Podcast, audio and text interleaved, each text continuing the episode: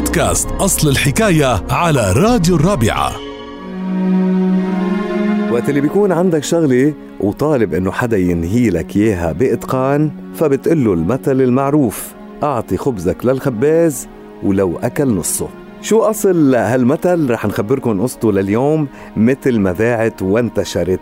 ويحكى إنه في خباز كبير بالسن عنده صانع شاب بيساعده بالفرن ولكن هذا الشاب كان محطة ثقة للخباز المسن فكان يعتبره شاطر ولما تقدم الخباز بالعمر قال لصانعه الشاب أنا كبرت وما عدت قادر على إدارة المخبز فبدي منك تستلم العمل ولكن بذمة وأمانة وضمير ورح أعطيك خبرة اكتسبتها من خلال عملي فاسمعها مني.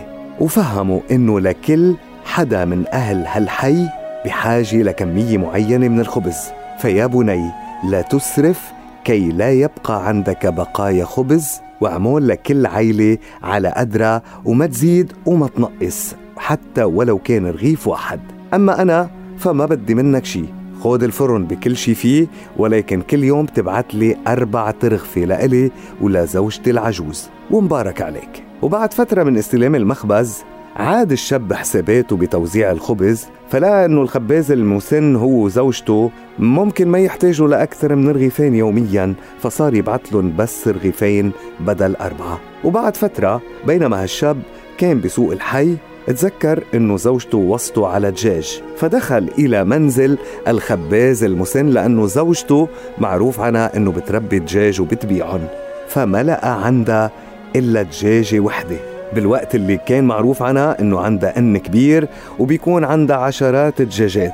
فقال لها ما هذا يا خالة؟ أين باقي الدجاج؟ قالت له إلي أربعين سنة وأهل الحي بيشتروا من عندي دجاج ولكن مثل ما شايف اليوم ما عندي قدرة لأشتري الحنطة والقمح من السوق وكنت أعتمد على الأرغفة اللي بتبعت لنا إياها من خبز وما عاد كفينا نحن ودجاج فصرت عم قلل من إطعامهم حتى بدأ عددهم يتناقص وما ضل إلا الدجاج اللي شفتها قالت له يا ابني حرام إنك حرمت أهل الحي من الدجاج من أجل حساباتك الخاطئة ومكاسب ضيقة.